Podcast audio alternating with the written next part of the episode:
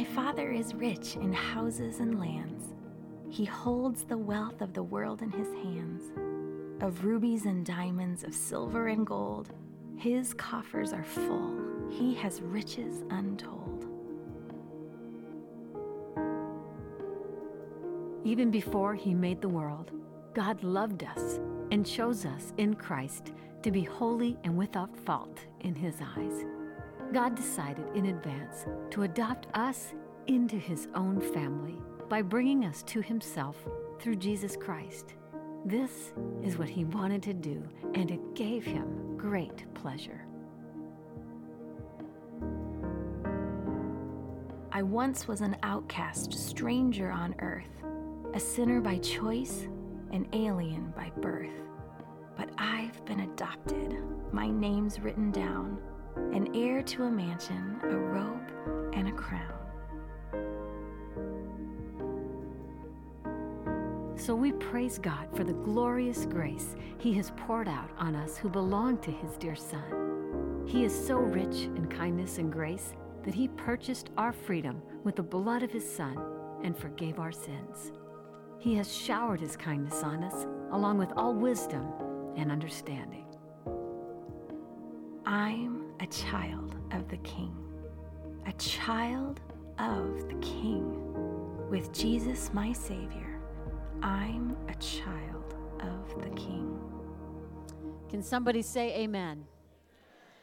We are so inspired. As I said to a number of you, Kevin and I are normally here during the women's events. So to see this camp in its glory at family camp, we are experiencing it in such a, an amazing way. And the multi generations that are here, I, I'm just profoundly inspired. So I just want to say thank you for the way that you've welcomed us and thank you. I wow, I don't know what to say, but tonight my message is titled I know him. And I want so much for us to restore our roar, to get to the place where we can declare with our whole soul, I know him. And because I know him, I know these things to be true. And I want to cover four points that Jesus won for us. You can't earn them, you can't perform well enough to possess them. Jesus bought and paid for them with his blood.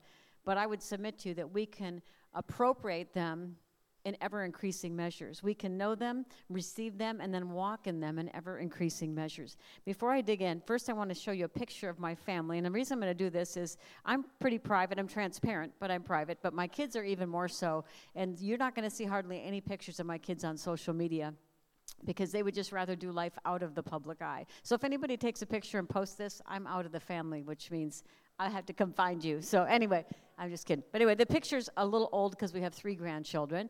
Uh, our oldest son is Jake. He's in the middle with his wife Lizzie, and uh, they're so precious and have been battling infertility for five, six years. So that's been a super painful battle. Um, to the left is Luke, our middle son, and his wife Kristen.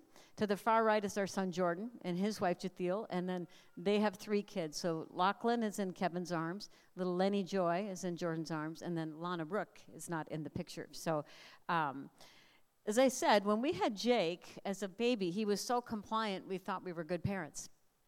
And uh, we're like, you know, what's the big deal? You tell them what to do.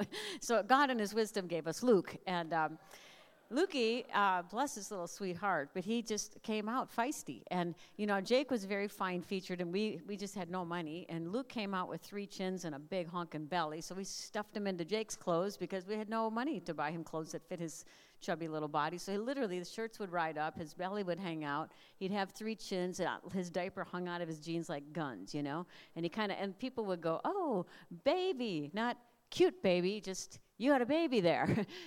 good for you. And he'd go, eh, and he'd give him this little kind of, you know, thing. And he just had this little, he was so passionate and so sweet. And he was the one, as I said, would be so excited if you were coming over. But he was also, if I said right, he said left. If I said up, he said down. Anybody have a child like that? You know, and I used to, and I used to be like, there ain't enough room for two bosses in this house, and you ain't one of them. But he just was just that kid, and um, remember one day we were having a face off about his vegetables, and I said, You need to obey me. And he goes, You need to obey me. Okie doke. And he always made like a mountain out of a molehill and a molehill out of a mountain. Like he would overstate things that didn't need to be overstated and understate things that were a really big deal. So it was just, you know, so like uh, one day I yelled at the boys because they were doing something, and I sent them to their room and gave myself a timeout. Came back to the room. Mommy shouldn't have yelled that way. I'm really sorry. What you did was wrong, but I shouldn't have yelled. I'm so sorry. Jake would be like, That's all right. Luke, you could killed me. You hurt my heart so bad. I'm telling dad. I mean, the, the, the differences between the two were just stark. Jordan, as I mentioned, was very shy, meek, and mild. And this literally happened one day. I hear them in the bathroom.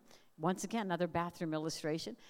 But I hear them, and Lukey says to sweet little meek and mild Jordan, Hold your hands here while I flush. I'm like, I can't make that work. I mean, I can't fit that in a sentence where that's this is okay. So I went to the bathroom. Luke had duct taped his brother's wrists together, was trying to flush him down the toilet. He's like, got his hands shoved into the toilet, hoping he'd get sucked into the vortex and he would never have to deal with them again. And I'm like, what? what? Luke, what? And he's like, I know. And he marched himself back to the corner and sat down, just put himself right in a timeout. Can't blame a guy for trying, is what he was like, you know? One time he was lying on the floor doing a puzzle, and the doorbell rang, and Kev whisked right by him, and I saw it. Kev's leg or foot just bumped Luke's elbow, which made his own little knuckle kind of just bump his head like that hard. Kev's out talking to a stranger. Lukey comes out, and he's so polite, which gives him credibility. So he stands and waits quietly, raises his hand, which, of course, you love it when they make you look good in front of strangers, right? So Kev's like to the stranger, Excuse me, just, son needs me. Yes, Luke. And he goes, Dad, I want you to know I forgive you for kicking me in the head just now. We're like, oh my word, what are we going to do with this boy? Um, he was just a feisty, passionate little thing. And so back when I had all the, uh, you know, when they were young and I had doctor appointments and bed rest, I really did. I mean, I had people say, I'll watch Jake. Good luck with Luke, but I got Jake for you. And so there was one time when I had a doctor appointment, and my first, second, and third choice babysitters would not, they were not available. Now, I want you to know, too, we lived on a cul de sac, but the end house of the cul de sac, the backyard backed up to a, a 55 mile an hour road that people did 60 and 65 on, and there was no fence to, to protect you know the yards from that highway so even though we were on a cul-de-sac we were always aware of that traffic okay so i've got my first second third choice babysitters not available but i had a friend who had a friend who had a friend whose daughter was available. I'm like, you'll do, because I had a doctor appointment. So I go to my doctor appointment. I come into the cul-de-sac. I see her pushing Jordan around. He, so the kids were one, three, and five about this point. JoJo is one. She's pushing him around the cul-de-sac in the stroller. Jake's got his pretend lawnmower in the front yard, just pushing his little plastic thing. And I see Luke nowhere. And so I pull in, and she's as lackadaisical as ever. Hey, how's it going? I'm like, hey, where's Luke? True story. I don't know. He was really hard to keep track of. I'm like, but he's a human. You lost my human? I'm like, what? She's serious. She's like, ah, you know, easy come, easy go. Seriously. So I'm running through the houses and I find him, like from here to that, well, not even closer than that, but the, he was in the grass, picking up the grass, singing a happy song, and the cars were whizzing by. And I scooped him up and kissed his face, and I was like, I can't even believe it. No wonder you had no gigs. Oh, my word. But I say this story, I tell you this story because when Luke graduated from high school, there was something that, that when we started to really work with him, in middle school, it started to turn on for him. And when he graduated from high school, he said, Mom and Dad, he said, I know I, I gave you a run for your money when I was young, but you never made me feel like a problem child. You always made me feel like anything is possible if I would stay humble and teachable and trust God. Thank you for that. And I want to tell you now, there's no hint of that attitude. Not even. It's gone. He is his father's son. He is gentle, giant, strong. The way he dotes on his wife. He's, he plays on a worship team every weekend. He owns a business. He's a contractor. He is an amazing man of God. He was worth the fight. He was worth the fight. And I tell you that story as an analogy because the promised life, the abundant life that Jesus won for us, he won it for us. But as he said in John 10:10, 10, 10, the thief comes to steal, kill and destroy. I come that you have life and life to the fullest. So I would submit to you that the abundant life doesn't come wrapped in a tidy bow dropped off on our front step. We've got to fight for it. We've got to contend for it.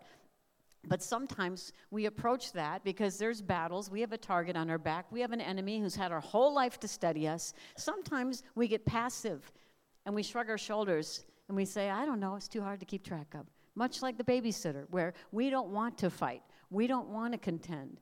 But the thing is, someone once said, a thousand people are waiting on the other side of your obedience. Your victory, your flourishing, your healing, your wholeness ripples out. When you contend for the things God has promised you, many people are impacted. You've heard it said, hurt people hurt people. Well, my friend also says, my friend Melissa says, well, healed people heal people. So when we contend for all that God has for us, we're not the only ones who benefit. Many will see and hear and put their trust in the Lord. Amen? Your life is worth it, your story is worth it. And you can't please God without faith. We've got to activate our faith because our faith pleases God and it changes us. Let's pray. Father, I want to thank you for this camp.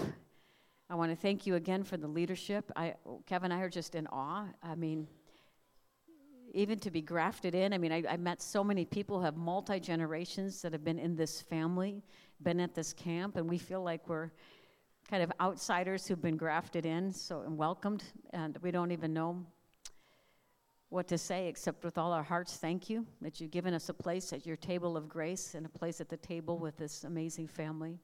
We pray that you pour out your spirit in this place. We pray you'd activate generosity, oh God. We pray, Lord, that you would do above and beyond all we could ever dare to ask or think in this place, in lives and hearts, in our stories. Would you speak through me now? I pray, God, would you deliver the depressed? Would you heal sick bodies? Would you heal broken bodies? Would you renew minds? Would you restore souls? Would you revive those who are weary? And would you mobilize us that we would reflect your heart and your passion for the world? In Jesus' name, amen.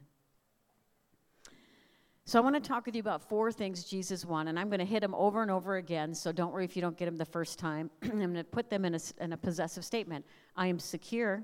I am healing. I am called, and I am promised. I am secure. I am healing, and I'll explain why I'm saying healing versus healed. I'm called, and I'm promised. So every day on my radio show, I ask the same question at the open of the show, and it's one of my favorite questions. I just make it personal. I tell my guest before we get on the air uh, I'm going to ask you a personal question before we dig into your book. What's the Lord been talking to you about? Take as much time as you want to unpack it. And the word comes alive because these people spend time with God, and our listeners absolutely love just to hear a fresh word from God every day. And I don't know if you know Allen Jackson, not the country singer. Do you know the other Allen Jackson? He's on TV, he's written, he's a pastor, he's written some books, he's phenomenal. I, I, I feel like he has a prophetic optimism. I, I love him, and I have him on somewhat regularly, but I'd had him on a few years ago and I was in the middle of this relapse that I told you that happened eight years, started eight years ago. But anyway, what Allen said when I said, What is the Lord talking to you about? He said, Susie, I've been sitting with the story when Paul went before Agrippa. He says, He suffered this great injustice, and yet he, the greatest evangelist of all time, takes this unjust opportunity as a chance to preach the gospel. And he gives such a compelling argument that Agrippa, in so many words, said, You almost persuaded me to become a Christian. And he said, I've been thinking about some of the things God has promised me that I know to be true, but because of the thing, you know, it was COVID, we were in the middle of the pandemic and so much craziness in our world. He said, I wonder if I've only become almost persuaded. Have I let go of certainty and of a conviction about things that I know God has promised? And if you could hear, if you could hear that conversation, you would hear my voice crack and it took all of my restraint to keep it together. I, I wanted to just guttural sob, and let me tell you why. So, as I mentioned, I contracted Lyme 32 years ago, and it's been up and down and all around. I've made great strides. But eight years ago, there was multiple traumas in our family, one after the other. And at the same time, apparently people with chronic Lyme also have a, a genetic uh, disposition to not be able to process mold. And I had been unknowingly exposed repeatedly to black mold. And so, and uh, what, prior to this incident, I would say two, three times a year, I could tell flare ups were coming when my face would start to go numb, my tongue would go a little numb, my arm would go a little numb. I'd get some vertigo, um, and uh, I wasn't firing great in my brain. I'm like, oh, here it comes. And I would have to rest and cancel things and just do what I could to bring inflammation down in my body. But I'd ride it out and I'd get through it. Well, that was happening, but we were under some great stress, some real terrible family things were happening. My sister's, my younger sister's husband diagnosed with pancreatic cancer. Uh, a week later, my niece was in a tubing accident and was kicked and ripped her pancreas, almost died. It was one thing after another after another. And I'm having these flare ups, and I'm thinking, oh, okay, here it goes. But all of a sudden, it came and hit me like uh, I was getting ready uh, to go to the radio station, and my face started to go numb. My arms started to go numb. The room started to spin. The ringing, I have constant loud, loud ringing in my ears, but it went up to a fe- feverish pitch to about, on a one scale of 1 to 10, to a 16. And uh, it was like neurological fireworks going on. And I'm like, oh God, no. Oh God, no. Please, God, no. Please, God, no. And I heard the Lord whisper to my heart the storms reveal the lies we believe and the truths we need. I'm like, what? The storms reveal the lies we believe and the truths we need. I'm like, what is the lie that I believe? And you remember the lie I talked about the first session for those of you who were here when I was beat up on the way home from school as a little girl? Enemy said, I can get to you anytime, anywhere, and God will never stop me. So in that bathroom, I, the numbing in my neck and the esophagus was having a spasm, so I couldn't swallow. My arms are numb, the room is spinning, and I'm, and I'm hearing God say, The storms reveal the lives we believe and the truths we need. And I'm like, What's the lie that I believe? And I hear it in my ear, I can get to you anytime, anywhere, and God will never stop me. And God thundered back and said, Susie, you have believed that your whole life. Yes, you are a serious follower of Christ, but you have believed that you have to endure everything you fear. You have to believe that He can get to you anytime, anywhere. It's not true. You don't know how I've provided in your life. You don't know what I've prevented in your life. I'm not going to let you lose, but I have to let you fight.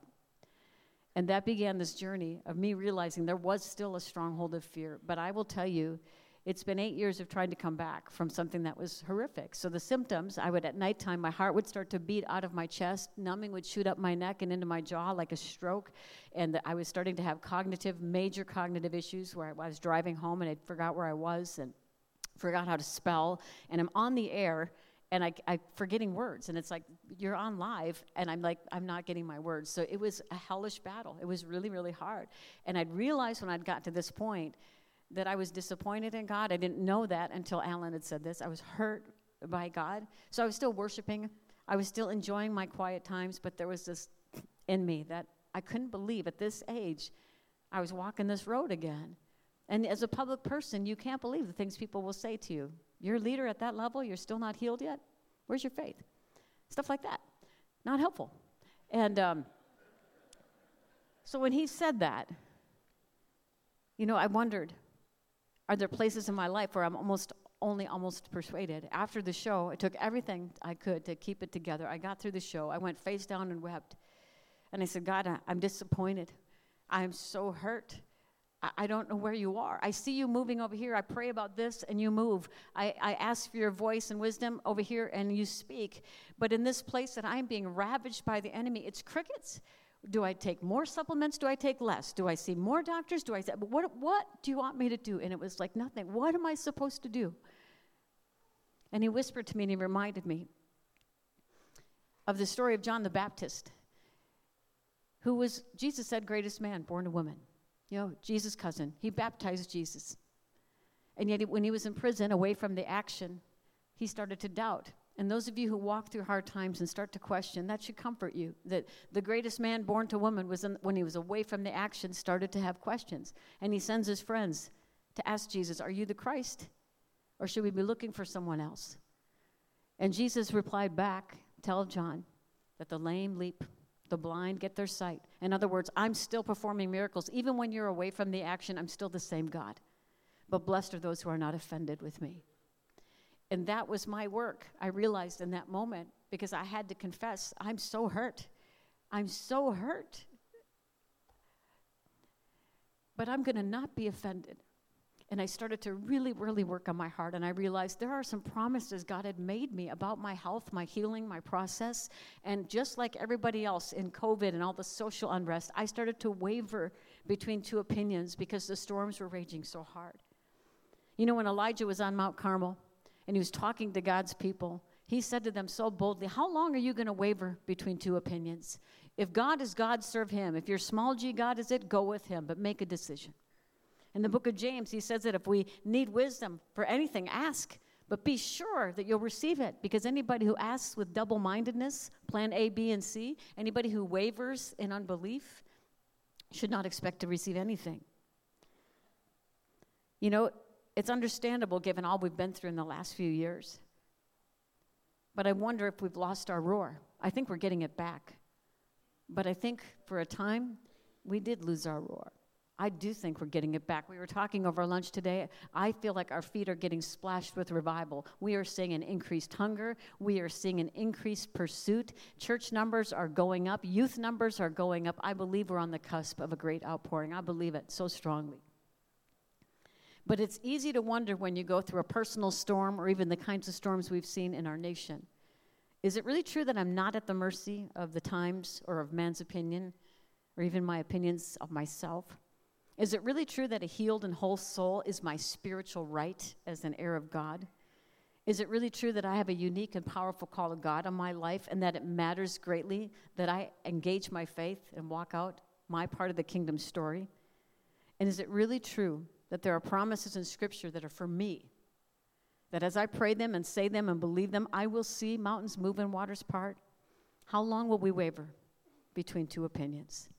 So, my prayer tonight is that you start to restore the roar, that you enjoy such intimacy with God, that you get so assured of His character, of who He is, his, this unchanging, good, and mighty God, that when the enemy comes against you, you roar back, I know Him. And because I know Him, I know these things to be true. I am secure, I am healing, I am called, and I am promised.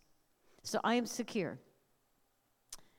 Ephesians 2 4 7. And I'm going to read a longer passage. God, so rich in mercy, he loved us so much that even though we were dead because of our sins, He gave us life when He raised Christ from the dead. It is only by God's grace you've been saved, for He raised us from the dead along with Christ and seated us with Him in the heavenly realms because we're united with Christ. So God can point to us in all future ages as examples of the incredible wealth of His grace and kindness towards us, as shown in all He's done for those of us united in Christ. Now, again, as someone who uh, battled painful insecurity in my early years, I realized that insecurity not only is just another form of selfishness, it is because it makes us live life with ourselves in mind. It's not the same as humility or meekness. It's a parasite that will drain the life out of us. But also, for the believer who's got the Spirit of God in them, seated with Christ, insecurity for us is an illusion. We might feel insecure, but we never are insecure because you can't be more secure than seated with Christ. Amen? And what's one of the things that we have to practice in our mind and ponder, ponder the love of God. So I just ask you to repeat after me. In Jesus' name, I reject rejection and I accept acceptance. In Jesus' name, I reject insecurity and I embrace holy confidence. In Jesus' name, I reject fear and I embrace perfect love. I am in Christ, Christ is in me, and I lack no good thing. 1 John 4 16, it says, And so we know and rely on the love of God. Ephesians says, To know this love is to be filled with the fullness of God. He loved us first while we were yet sinners. I've been, just as I've been coming back from this relapse and realizing I loved God, I worshiped Him, but there were some core beliefs in my soul that I had to endure everything I feared. And it, was a horrific battle, I will be honest. But in it, God met me, and I feel like coming out the other side, I know Him more. I know His word more. I know the enemy's predictable ways more. This battle was not wasted on me, and our battles don't have to be wasted on us. And one of the things, because of what happened with my brain, and I'll tell you about that in just a moment, was how much I needed to work on rerouting my thought process because I was terrified by some of these neurological symptoms. Before they knew it was mold, they thought it could be some other neurological disability that was out of control in my body. And if anybody's ever walked through any neurological stuff, you know how scary it can be. So, anyway, I started to have brain scientists on my show, and one of them is Dr. Tim Jennings. And I say to my listeners, I hope this is interesting to all y'all, but I got some questions about the brain. Thankfully, they liked it as well. But one thing Dr. Tim Jennings talked about, because he talked about how we're made in God's image, he gave this assignment to our listeners, and I'm going to give it to you. I challenge you if you should dare to accept it. He said, if for the next 30 days, if you were to spend 15 minutes a day pondering God's love for you, not your love for Him, it is good to worship Him. It's good to think about how much you love Him. But if your charge is 15 minutes a day, every day for the next 30 days, pondering His love for you. Maybe make a worship playlist, compile a list of scriptures, you know, prayerfully just thank Him for the way He loves you. Dr. Tim Jennings says it will change your brain structure. It'll change your physiology, and it, of course, it'll change your faith perspective. You are secure. If you are in Christ, the Spirit of God, the Spirit that raised Christ from the dead, is alive in you, and you're seated with Christ. And what's amazing is He doesn't yank you from your place at the table just because you temporarily forget who you are. Isn't that amazing? on your good days, on your bad days, on your high days, on your low days. If you've just lost your job or you just got hired and got a raise, on the days you're killing it, on the days the day is killing you, you're seated as an heir of God. You're loved. And so to ponder his love is really will change change everything from the inside out. In fact, scientists have found, apart from faith, I found this fascinating because fear was massive for me in this battle for me is that your brain, this is what scientists have learned, of course, they're just catching up with scripture, that our brains operate on one of two fuels. Guess what they are? Fear and love. Scientists have figured this out. And what does scripture say? There's no fear in love. Perfect love casts out fear. But what science has learned, when, you are, when, the, when your brain is fueled by fear, what happens is your cells close up you don't get the nutrition from your food. You don't get hydrated from the water you drink, and your capacity to learn new things goes down exponentially. But when you're in love, when you're living in love, when you're living loved and walking and trusting in the love of God, your cells open up and you get the nourishment from food. Your capacity to learn new things goes up. We're wired for love. Is that not amazing? But we so often default to where we kind of ride the wave of our performance. But we would be steadied if we focused on Christ's performance. So you're secure. So say it I'm secure. Amen. Second, I'm healing. Now, here is where I'm going to ask for grace. It's family camp. We're family. And uh, this is a tough topic, the topic of healing. And so I'm well aware of, as I share with you, where I am in this process and my thoughts from Scripture. We may not all agree, and I hope we can still be friends afterwards. So, just I'm asking for grace as someone who's walked a long, long, hard road in this. And I've studied Scripture and I've read a ton of books on healing. So, I'll just, in a nutshell, tell you Jesus still heals. He's the healer, He's the same God yesterday, today, and forever. I remember as a young mom begging God, heal me, heal me. If not for me, for my little boys. I felt like, I don't know, maybe you've changed your mind about me, but do you see these boys? They need their mom. Oh, God, would you heal me? And one day the Lord whispered to my heart, I would heal you today, but you'd lose it tomorrow. I'm, why? And he said, Because you don't have the infrastructure for healing. You think like a sick person. And it's true because the symptoms were so wild and all over the place. My brain was going where my symptoms were. And I started there practicing, rebuilding an infrastructure. And I, as a person in fitness, I understood anatomy. I started to thank God for all the systems in my body that work without me even needing to intervene. Thank you that my heart beats. Thank you that my eyes adjust to light when I change room from dark to light. I'm so fearfully and wonderfully made. I just started to thank God for that, all, that there was more right than wrong with my body. And I could feel my resilience building in my body. It matters what you tell yourself about your story, your health. It matters where your thoughts go and where your words go. Isaiah 53, 4 through 5 says this It was our weakness he carried, our sorrows that weighed him down. We thought his troubles were a punishment from God, a punishment for his own sins. But he was pierced for our rebellion, crushed for our sins. He was beaten so we could be whole. He was whipped so we could be healed. My process has been a long journey, but my youngest son, Jordan, you saw the picture of him when he was 17 years old. He took a late hit in football. The play was over. He was on the ground. He was getting up, and the player came and clipped him so hard his head went back and smacked down to the ground and blew out a disc in his back. And uh, the doctor said it was the worst they'd ever seen. 17 years old, it was exploded and was compressing three sets of nerves. And they said that his spinal column was wider than most. They said, We have seen an injury half this bad where they can't walk at all. But his spinal column was wide enough, so even though the blowout was way worse than anything they'd ever seen, he could do this. He could kind of shuffle like that. That's all he could do. He couldn't carry one book, so they had to put his books at all of his classes and give him extra passing time. We tried epidural injections, we tried traction, and he's shy, and so this was his outlet. His friends were his athlete, you know, his football player friends, and we watched his world shrivel, and it was so painful. And he was just, his, the light was going out of his eyes. And by this time, we're in summertime. And I uh, heard two days in a row, two stories of miraculous healing from this exact injury. And when I'd heard the stories, something quickened within me. And so I went home, and he was sitting on the couch, just staring at the TV, kind of looking through the TV, so depressed. And I said, honey, honey, I said, I've heard two stories in the last two days of miraculous healings of your entry. And I said, I know you've watched me struggle, and I know my journey has been a long one, but that doesn't mean anything because God is a sovereign God, and He knows what's what. He knows who's who. And I really believe I heard from Him that He wants to heal you. I said, what if we just bend on the side of faith, err on the side of faith, and start thanking Him by faith for your healing? What do you say? He says, okay. So the next morning, I'm out on the deck crying out to God, praying, just trusting, and JoJo comes out and he sits down and he scoops up my hand and he said in his very gentle, meek way, Thank you, Jesus, for my healing. Thank you for my miracle. And he gets up and he's walking out the door like this. I go, Where are you going? He goes, Football training camp. and I, I mean, seriously, he could not carry one book. And I'm like, Okay. And so Monday, Wednesday, Fridays were strength days.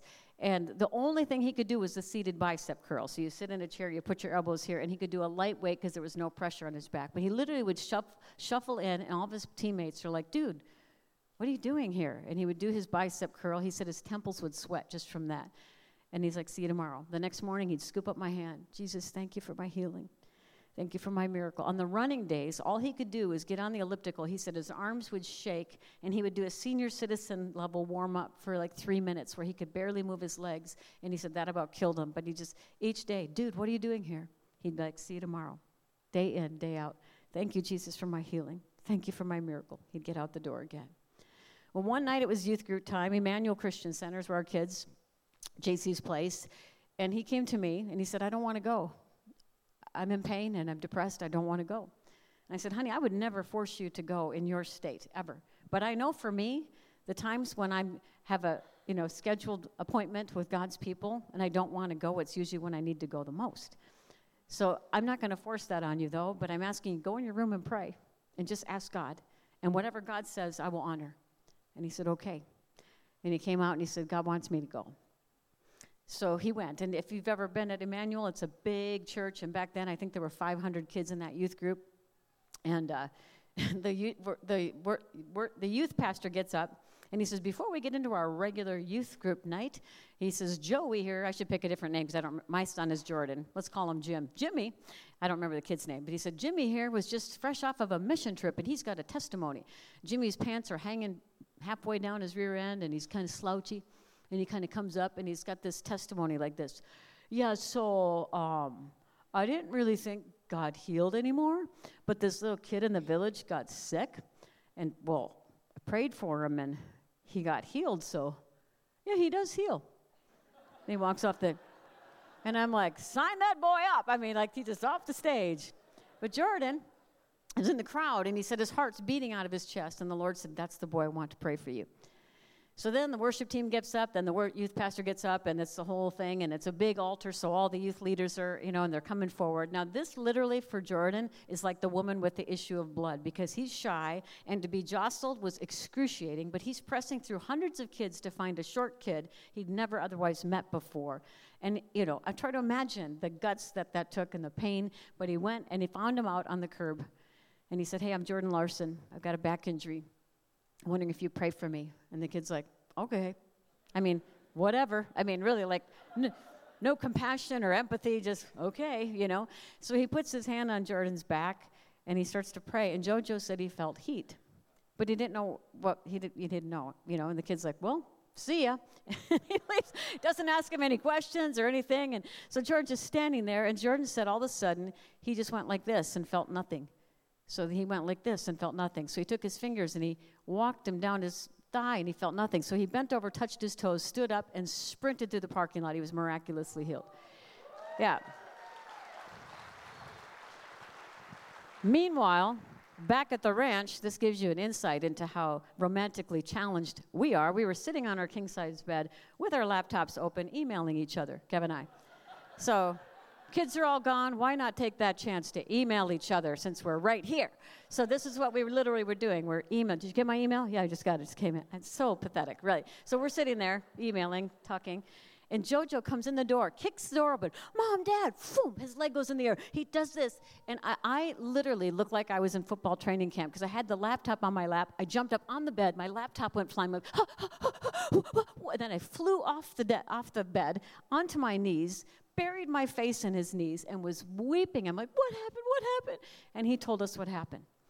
I was overwhelmed. So the next morning, I'm crying, crying because it was just months and months. And the d- doctors had told us before this word from God that we felt like God was going to heal him. The doctors pulled us aside and said, Your 17 year old is going to lose control of his bowels. And this will be a, a partial permanent disability. It's such a messy blowout. We can't fix it. And he's got so much nerve compression that he's going to lose control of his bowels. So try to imagine that's what we were looking toward and then this happens. So the next morning, I'm like, I don't get your ways, God. I'm just crying. I don't understand it. You know, some people say A plus B always equals C. I'm sorry. I don't think it does. There are a lot of people who do right, who don't get right. Godly parents who raise their kids and they still wander. And I think we do a great disservice in the body of Christ when we say it's just easy, it's a formula. A plus B equals C, and if you don't get C, you missed a step. But people say that, and people do that. There is a mystery with God. He's not bound by our dictates, is he? No, we, he's the one who calls the shots, and we follow him. And we trust the mystery of his ways. So I'm crying out to God, going, I don't get it. I know you're a God who still heals. I know you're the same God. I don't understand always why certain people who have faith get sick and die, and some live chronically. I don't get it. But that you would heal my boy. I don't know how I'll ever thank you enough, God. And so Jojo comes out and in his sweet way scoops up my hand and says, Jesus, thank you for my healing. Thank you for my miracles. Same voice, same, you know. And he gets up and I'm like, oh, where you going? He goes, training camp, like, duh. And it's a running day. And what's so funny to me is he ran two full laps around the field with the team before they noticed. I always tell the women, I'm sorry, I think we would have noticed it a little quicker. But um, anyway, they run, they're sprint, and he kept up with them. I mean, he kept up with them, and all of a sudden they all stopped and went, Jordan, what happened? And because he'd been showing up every single day, he had a captive audience to tell the coaches and the team, God healed me. It's a medical miracle. It's a medical miracle.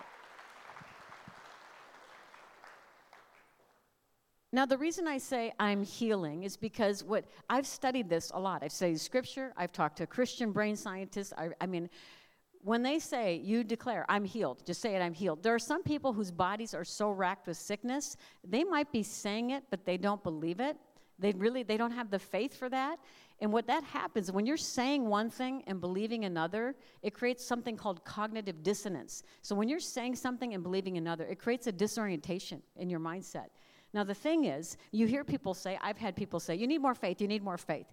But didn't jesus say all you need is a mustard seed when he's saying, Where's your faith? I really believe he's saying it's in there. If you've got the Spirit of God in you, you have faith. So it's more about activating the faith that you do have.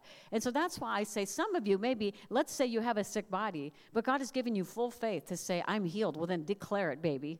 But if you're maybe battling and you're like, I, I can't see it, but if I'm really honest, I actually have faith to believe that I'm going to start sleeping at night or my ears are going to stop ringing. So, what faith do you have? And maybe yours isn't health, maybe it's uh, a prodigal or a marriage hanging on by a thread or your finances that you can never get ahead. And when you have people put on you, you know, you you'd get right if you just do right. It doesn't help anybody. In fact, those who are sick, it's a double burden to say not only are you sick and I'm sorry, but it is your fault too. But I just say if the spirit of God is in you, You've got faith, so what do you have faith for? Find that space and then activate it. Activate your faith and say, Lord, I believe, because the scripture says, I believe and therefore speak. So if you do have faith to say, I am healed, in the spiritual realm, I see myself fully healed, well, then declare it all day long. But if you're someone who's in process and you're being honest, you, and you can say, you know what, it's hard for me to imagine full symptom freedom. But Lord, I have a vision for this. I'm healing. And again, maybe the health thing isn't your thing, but your soul has been absolutely destroyed by rejection or betrayal. Maybe you want to take the healing thing, the physical healing thing off the table because maybe you have a different mindset than I do altogether. He is a God who still heals. You'll never convince me otherwise. But can we all agree that He restores our soul and wants to make us whole? You look at Jesus, He is the Savior who heals. He, he came. He said, By His stripes we are healed. He said, What's harder? Forgiving sins or telling this man to rise up and walk. They're the same to him. But isn't there a mystery to his ways? I had a mentor who had vocal cord cancer. And that woman had fire in her eyes. And she had her little box up to her neck, and she said, Susie, make no mistake about it. She said, God did not give me this cancer, the devil did, but he will not determine the length of my days. She said, God will take me when he gets more glory from my death than he does from my life. The devil will not have the last say. I don't understand the mystery. So, what I'm saying is where I land theologically, I believe God still heals, but I also say there is a mystery.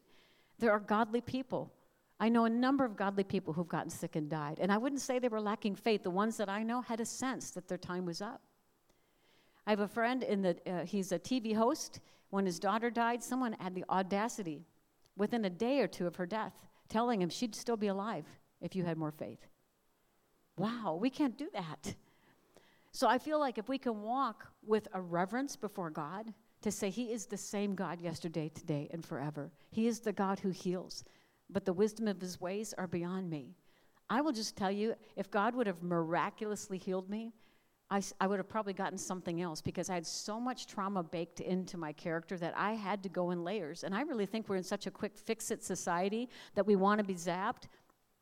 But there's stuff in us that needs healing deeper than our physical healing. Some of us need to be delivered from rejection or inferiority or insecurity or self preservation. All of us need healing of some kind and to believe that we follow a healer. So when you're on the path of Jesus, you're following a healer. So one of the, the things that would happen at night for me, Kev would just fall asleep so quick. And I think this is a, another reason why at times sleep is tricky. I'm not traumatized by it anymore because God has done such a deep work. But many times during this stretch, all of a sudden I'd feel the numbing start to come, and all of a sudden my heart was beating irregularly, and the numbing would go up my neck, and I felt like I was having a stroke and uh, and the room would start to spin, and uh, I, I, it was so horrendous. I'd walk the floor all night and quote scripture and take deep breaths, trying to get my body to settle down. I remember one night I just said, God, you're going to have to kill me or heal me because I don't have the mental bandwidth to keep doing this. I can't live like this. And the Lord whispered, Ephesians 2 8 9. Maybe you know it. For by grace you've been saved through faith, not of ourselves. It's a gift of God, not a result of works, so no man can boast. I said to the Lord, I don't mean to be sassy, but I already know that verse, and it doesn't seem very helpful right now. That's what I said. And he said, Look it up.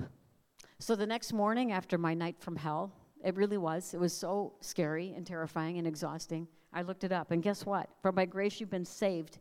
The word saved in the original translation is sozo. You know what sozo means? To save, heal, restore, make well, restore to health, and to save from the penalties of judgment. We so often use Ephesians 2 8 9 only as a salvation verse, but if you follow Jesus through the Gospels, he cared about the human condition. And if we think those are just relegated to the Old Testament, and I mean to, to, the Bible, to the Old and New Testament, and then the rest of us have to just sort of hunker down and hang on till Jesus returns, how is that a New Testament? How is the New, new Covenant more glorious if there was more healing in the Bible than there is today? He's the same God. So, somehow, some way, we've got to engage our hearts to go, Lord, show me the faith that's in me. What do I have faith to believe you for? And activate that faith because if you activate the faith that you have, you'll get more faith that you want. Amen?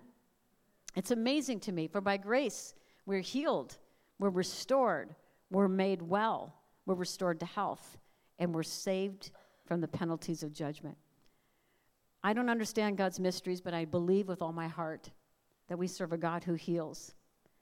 I do think it's cruel to tell someone that once their loved one dies that they'd still be around if you had more faith. I personally I just don't think that's okay. I think somehow we have to approach these topics with reverence and humility and care because we don't know what we don't know. So to walk in humility while we walk in expectancy, I think is what's going to help us have the best perspective on these battles. Psalm 103, 1 through 5. Bless the Lord, O my soul, and forget not his benefits. He forgives all my sins, heals all my diseases, ransoms my life from the pit, crowns me with loving compassion, satisfies my desires with good things, and my youth is renewed like the eagles. Who doesn't need what's in that promise? Forgives all my sins, heals all my diseases, ransoms my life from the pit, crowns me with loving compassion, satisfies my desires with good things, and my youth is renewed like the eagle. I want all of that. So as long as I have breath, I'm praying that verse. I'm walking it out, talking it out, praying that verse because I know my faith pleases God. Does it make sense what I've just said? I do understand what I'm saying. Can we still be friends? Are we good? Okay. Um, it, thank you. Thank you. It's, it's a tough one. And I'm a work in progress. And I do believe there was a day th- in this really yucky stretch where Kev sat me down. He said, I see it, honey. I see it. He goes, I see it. There's a day coming.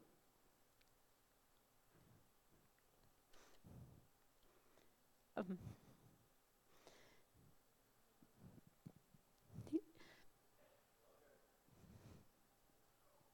sorry, thank you. He said, There's a day coming when you're going to bound through your days and not even think about these scary symptoms anymore. You'll be so healthy, it won't occur to you to think about sickness. And when he said that, um, I knew it was true. It was like it quickened in me. And so I can contend and I keep believing. I get knocked on my butt, I cry, and then I come up swinging again. yeah.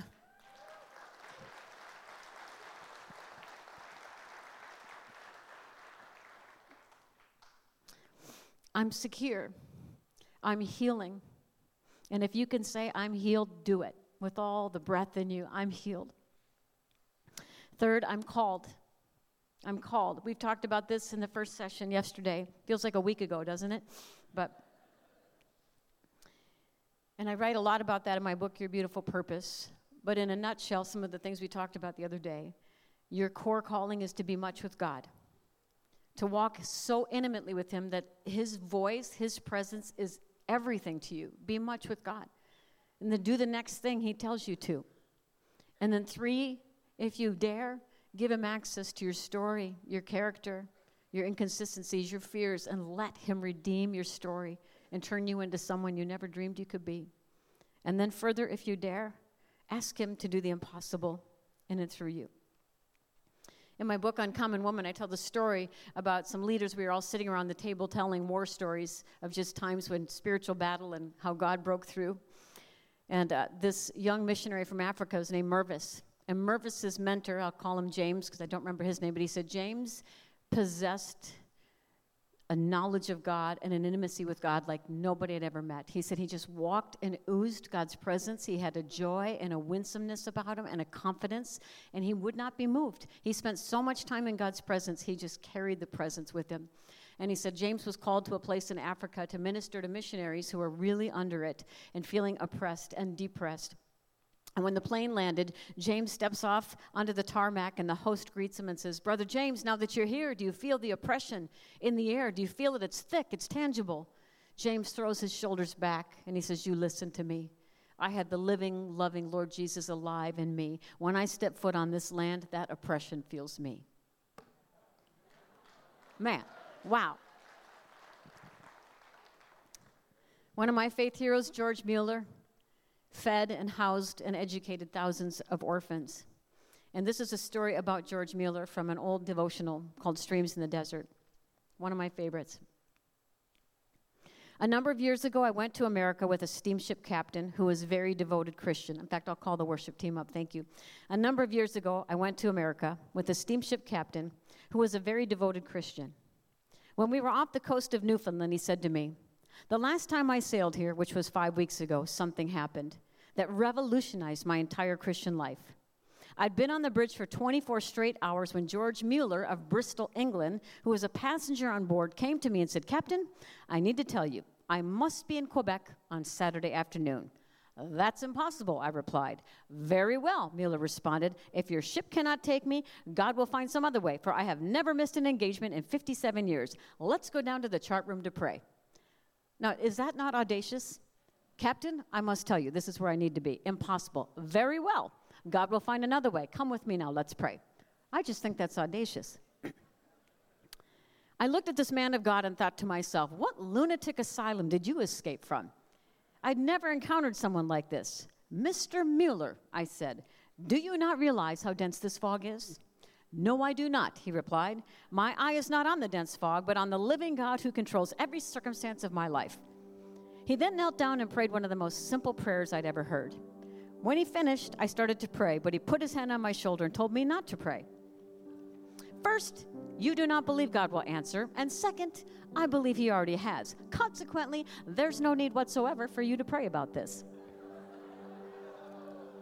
Come on, I know. Wow. As I looked at him, he said, Captain, I have known my Lord for 57 years, and there has never been even a single day that I have failed to get an audience with the king. Get up, Captain, and open that door, and you will see the fog is gone. I got up, and indeed the fog was gone. And on Saturday afternoon, George Mueller was in Quebec for his meeting. Hallelujah. I want you to stand if you would. I'm secure. I'm healing. I'm called. And I'm promised. God wants us to be so intimately connected to Him that when He sends us, we are confident that He will make a way where there is no way. He will part the waters, He will move the mountains, He will make a way where there is no way. Scripture says God has not given us a spirit of fear, but of power, love, and sound mind. Power is dunamis power, explosive power. Love is the agape love, like Christ who laid his life down. And sound mind, self control, restraint, moderation. It's time for the church to re engage, and it's time for us to restore our roar. John 1:12 says, As many as received him, to them he gave the right to become sons of God. Another translation is, To as many as received him, to them he gave the power to become sons of God. That word power, right, translates delegated authority and influence. To, as we receive him, he gives us the power to be sons and daughters of God. And with that, as he grafts us into the family line, there's a certain delegated authority assigned to us. But if you use it, if you don't use it, you lose it. You don't lose your salvation, you don't lose his love, but you lose your influence. And if we live our whole lives constantly battling our issues of insecurity, inferiority, what people think, we will go through life missing the best of what God has. But if we can lay hold of the fact, I am deeply loved, I know this God. He loved me so much, He sent His Son. The star breathing God knows my name, and every thought He has about me is holy. He is for me, not against me. I know Him, and because I know Him, I know I'm secure. Even if you're making me feel insecure, I'm secure. I can't be more secure. I am healing on my way to being fully healed. I am called. There's an anointing on my life, and where He guides, He will provide. And there are promises in Scripture with my name on it. I want you to just try something. Move your arm up like this. Move your arm up like that. In fitness, that's called going through the motions. Just flinging your arm up, right? Now think of that deltoid. Think of your shoulder muscle. Now bring it up like you're engaging your muscle. Engage the muscle. You feel the difference? Do you see what I'm saying? Do we need to do a whole class? No. You get what I'm saying. Fling uh, like this, or you're engaging the muscle. You're like trying to get that deltoid to engage. This is what it looks like in the spirit. Because it's so easy, especially you've been around the block a few times in the Christian world. You know your Bible, you know the songs. It is easy to sing the songs while you're going through the grocery list in your mind. That's this, going through the motions. And the enemy would love nothing more than for us to go through the motions because when you disengage your heart, you disengage your faith. And when you disengage your faith, nothing happens in the spiritual realm.